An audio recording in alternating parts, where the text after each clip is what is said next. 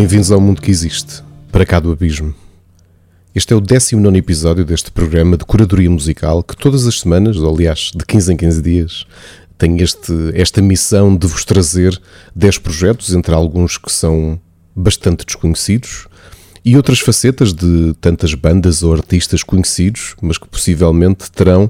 um lado, um passado ou mesmo um futuro ou um presente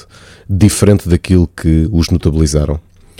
Vai ser um bocadinho o tom deste 19 para cá do abismo, entre uma viagem por alguns projetos eh, bastante desconhecidos, como costuma ser habitual aqui no programa, e algumas viagens por alguns artistas que todos conhecemos, mas que uh, vão demonstrar aqui ou vão aparecer aqui, se calhar numa forma diferente daquela em que os conhecemos. E começamos este programa com os Subterranean Masquerade, que são uma banda de progressive e avant-garde metal fundada em 1997 em Tel Aviv, em Israel, pelo guitarrista Tomer Pink. Uma banda que teve muitas alterações na sua formação até à gravação do seu primeiro EP, apenas em 2004, e que uh, neste primeiro álbum, em 2005, já com Tomer acompanhado por Paul Kur na voz, Jake the Polite na guitarra, Steve Lyman na bateria e Golan Fari. Com outras tantas alterações aos Subterranean Masquerade na década passada, tendo contado ainda com o baterista dos seus conterrâneos Orphanland, Matan Shmuley, além de Ketil Nordus, dos Tristani e Green Carnation na voz, e ainda Shai Allen dos Solstice Coil como teclista, este que permanece na banda até os dias de hoje. Apesar dos alinhamentos conturbados de ano para ano a nível da formação eh, da própria banda e também da diferença que foi tendo de álbum para álbum, os Subterranean Masquerade, que ao longo destes anos contam apenas com 5 álbuns gravados, sendo que curiosamente 4 deles foram lançados de 2015 a 2021, têm lentamente escalado os tops de vendas de metal prog mundial, demarcando o seu nome como um dos projetos emergentes a quem os mídia e o público mais têm dado atenção. Mantendo a tradição de outras bandas de progressive metal israelitas, um dos pontos mais interessantes destes Subterranean Masquerade é a inclusão de elementos estéticos orientais nas suas composições, dando-lhes uma aura bastante identificativa. Para conhecerem os Subterranean Masquerade, a banda do guitarrista Tomer Pink, esta é a Sand, retirada do quinto e último álbum da banda israelita, o grande sucesso de 2021 intitulado Mountain Fever.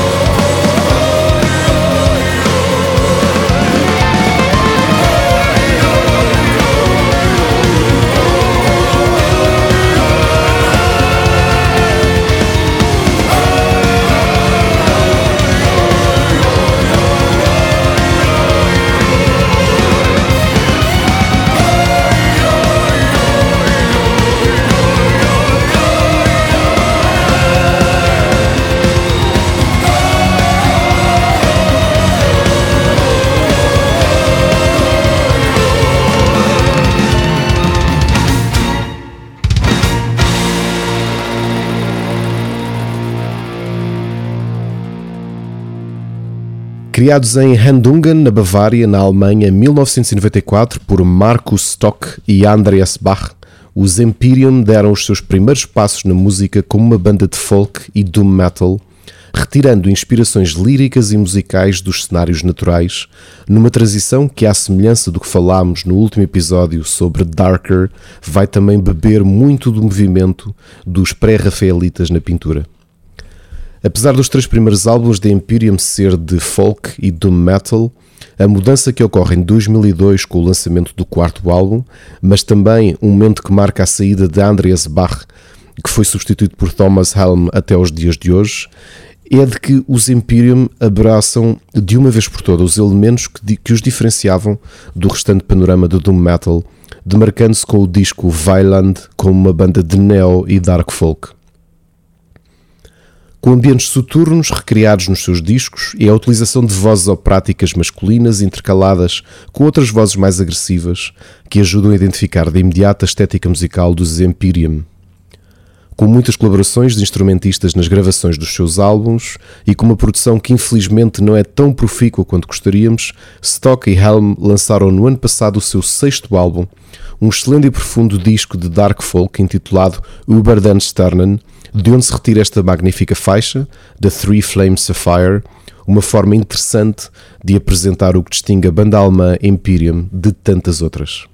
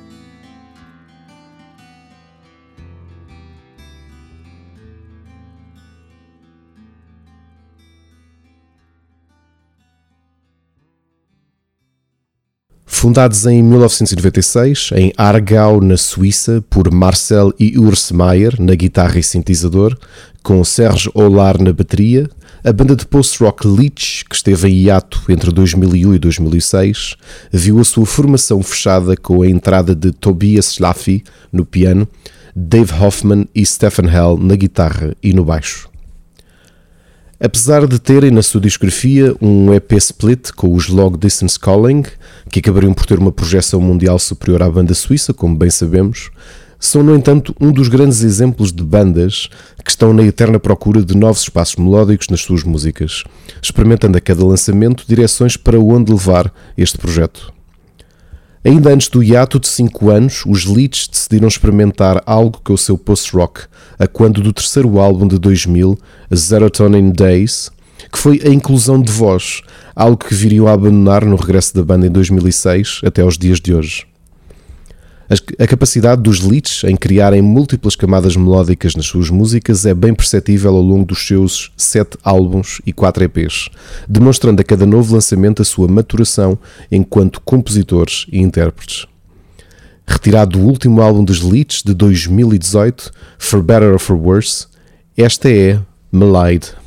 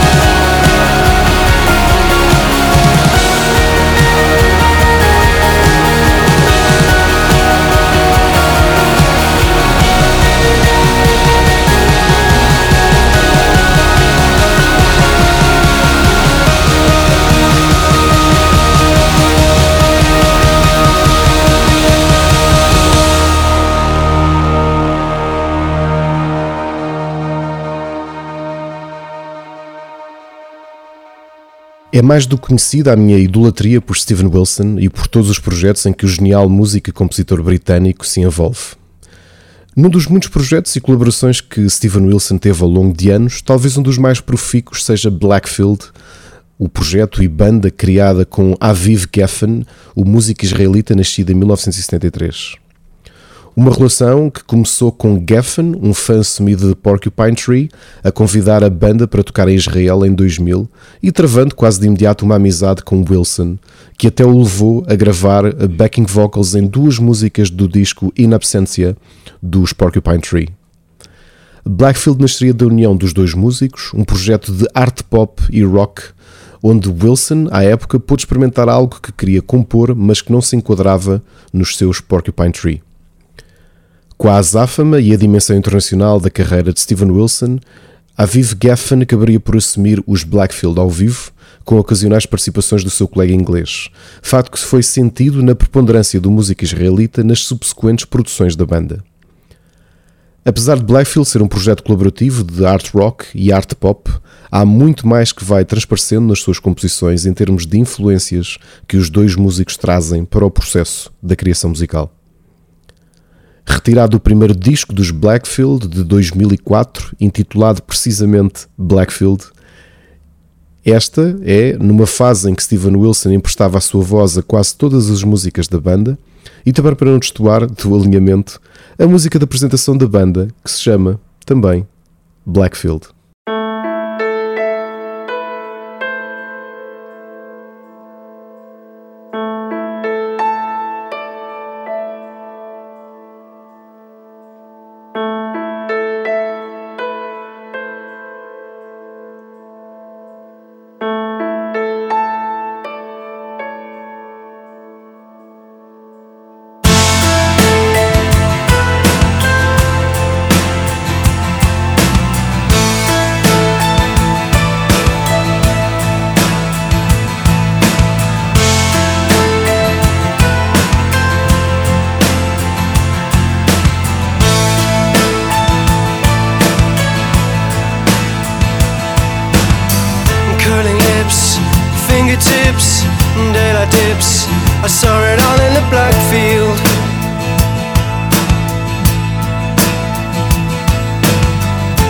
Cracks, summer tracks, paperbacks. We found them all in the black field.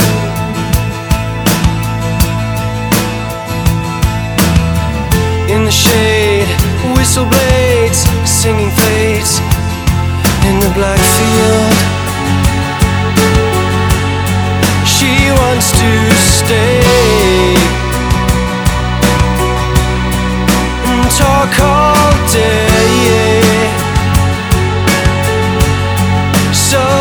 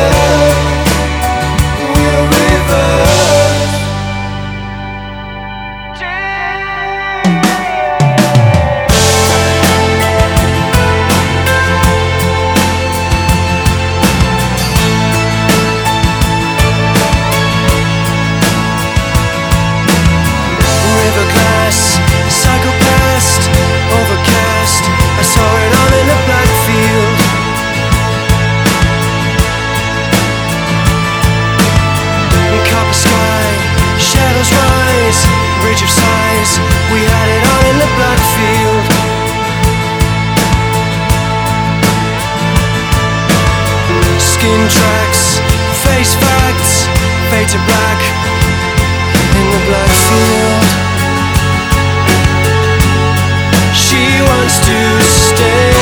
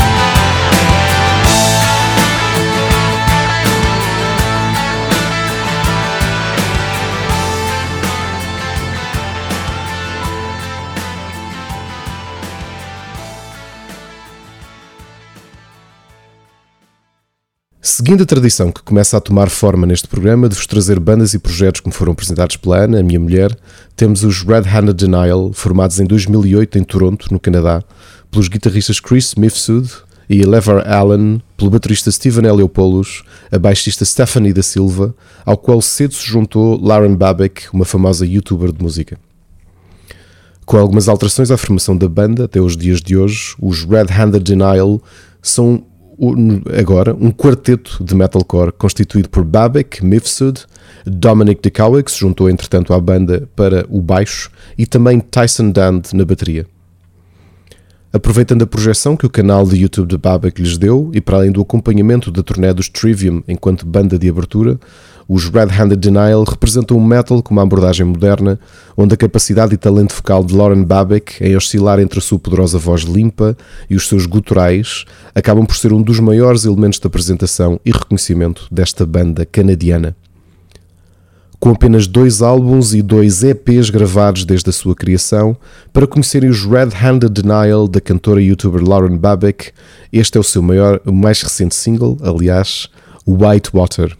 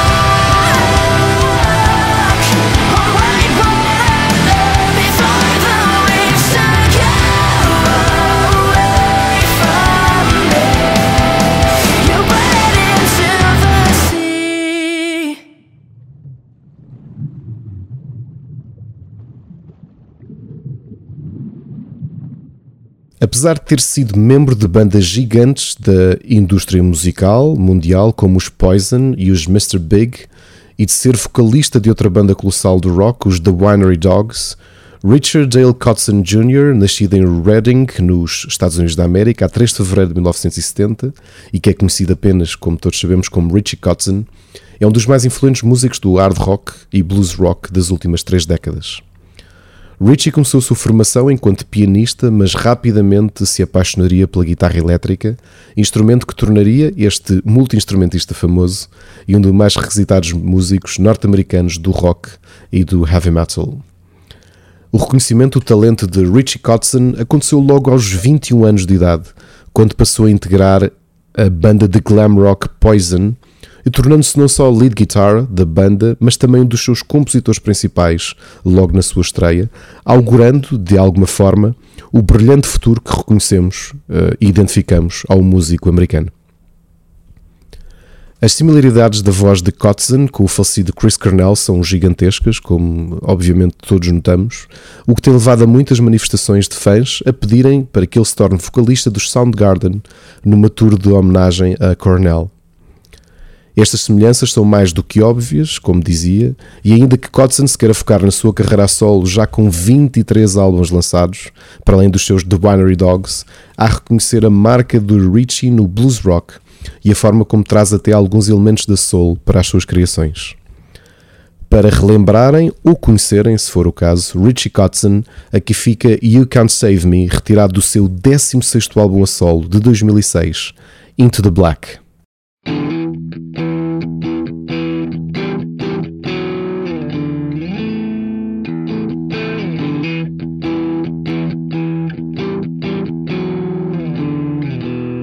My soul just so I could feel pain. I broke my heart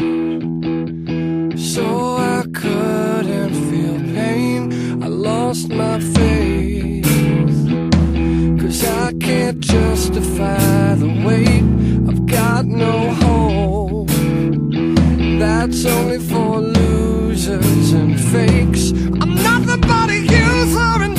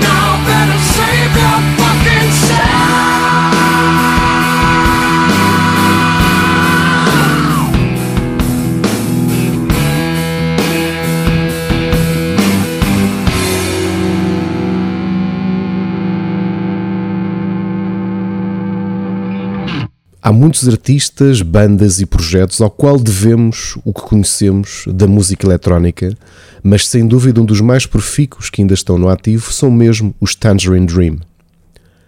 A famosa banda pioneira da música eletrónica foi fundada em 1967 em Berlim, na Alemanha, pelo também ele pioneiro Edgar Froese, que infelizmente, como sabemos, faleceu em 2015. Apesar da banda ter tido diversos alinhamentos, os Tangerine Dream são os liderados por Thorsten Kaschning, que foi escolhido pelo próprio uh, Froze antes da, sua, antes da sua morte.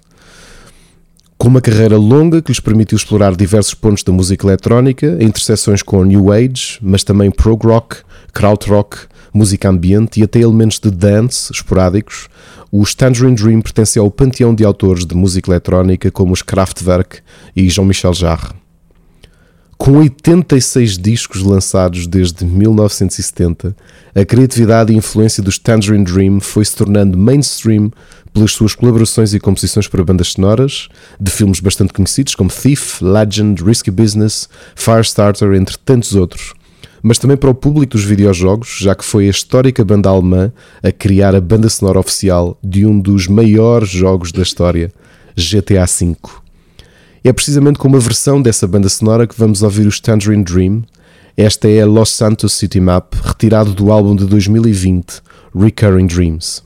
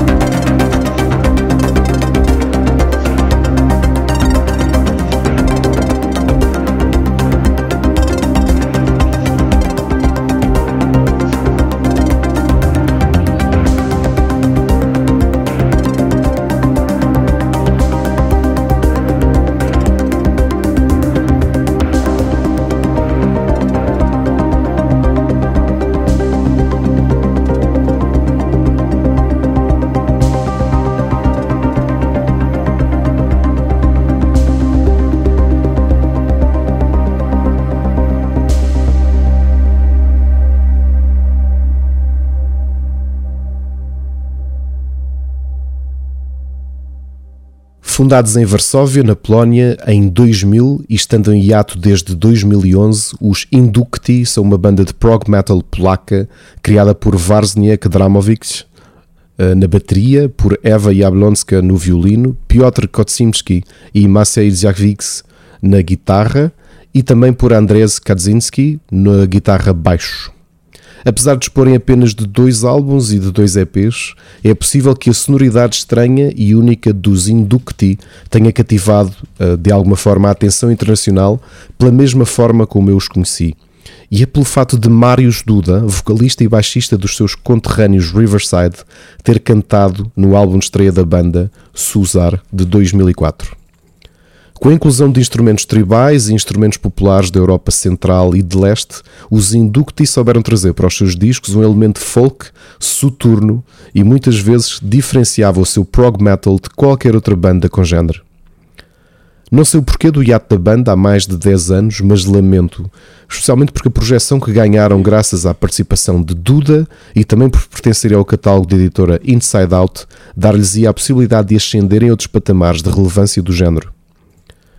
Retirado do segundo e último lançamento dos Inducti de 2009, intitulado Idman, esta é Tucson Omici Tuvota.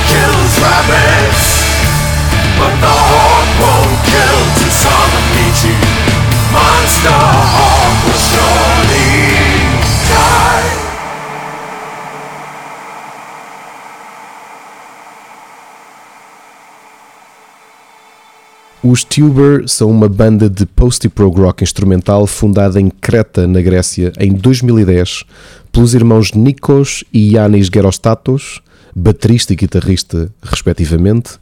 Paris Fracos no baixo, ao qual se juntou mais tarde Yanis Artsgol na guitarra. Com quatro álbuns e um EP, sendo que o último lançamento do qual se conhece da jovem banda grega é já de 2017, os Tuber continuam a apresentar uma música altamente ritmada, ora não fosse admitido pela própria banda que o seu processo criativo nasce de uma batida sobre a qual constroem as suas músicas, com um groove muito intenso que se mescla bem com os elementos de psychedelic que atribuem às suas composições. Para conhecerem mais uma excelente banda experimental vinda da Grécia, os Tuber, esta é Desert Overcrowded, retirado do aclamado segundo disco da banda com o mesmo nome, de 2014.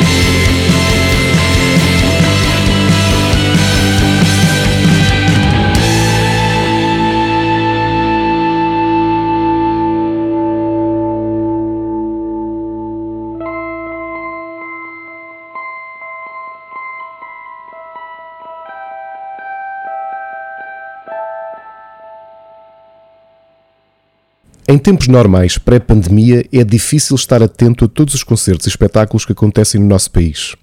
E nesta fase em que ainda nem dei o passo de ir a um evento público dessa dimensão, é ainda mais fácil deixar que algumas datas nos passem e me passem pelos dedos.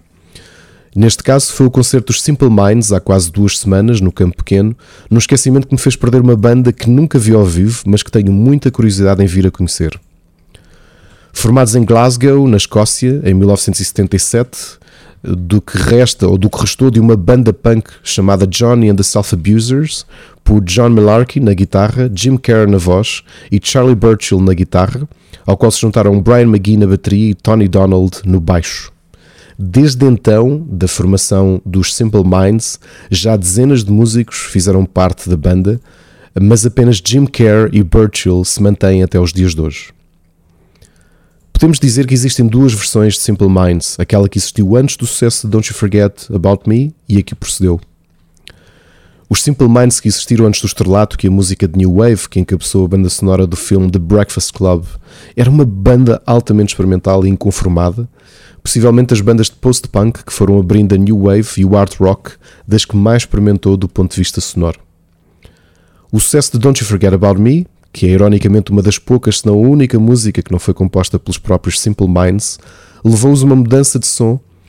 largando a synth pop e abraçando o arena rock, o que os levou a comparações imediatas com outra banda contemporânea muito similar e que também começava a ganhar um estatuto internacional, os U2. A história acabaria por demonstrar a bifurcação do sucesso das duas bandas.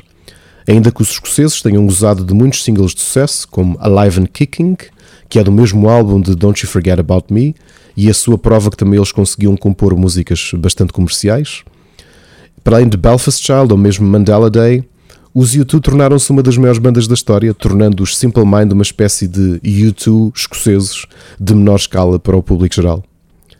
No meu entender, esta comparação que é tantas vezes feita é bastante injusta, e não apenas pelo fato da banda irlandesa encabeçada por Bono Vox ser uma das que eu mais abomino, mas porque o talento, sentido artístico e qualidade de Care e companhia, mesmo na fase pós-direcionamento para o Arena Rock, continua a ter, para mim, mesmo uh, uh, nesta fase contemporânea, musicalmente mais qualidade de qualquer coisa que os YouTube tenham feito, uh, mesmo nos seus tempos áureos. Naquilo que se pode chamar a segunda vida dos Simple Minds, é curioso como uh, conseguimos ver também as suas viagens neste seu arena rock radiável, com influências de soul e gospel americano, mas também de alguma folk e música ambiente. E que apesar de poderem não os ter catapultado, como nos anos 80, para os tops de vendas, mas manteve sempre aceso o inconformismo da banda e a sua vontade de tentar algo novo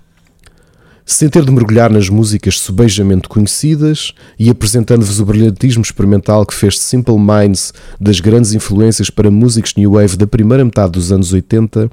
esta é Capital City, do terceiro álbum da banda de 1980, intitulado Empires and Dance.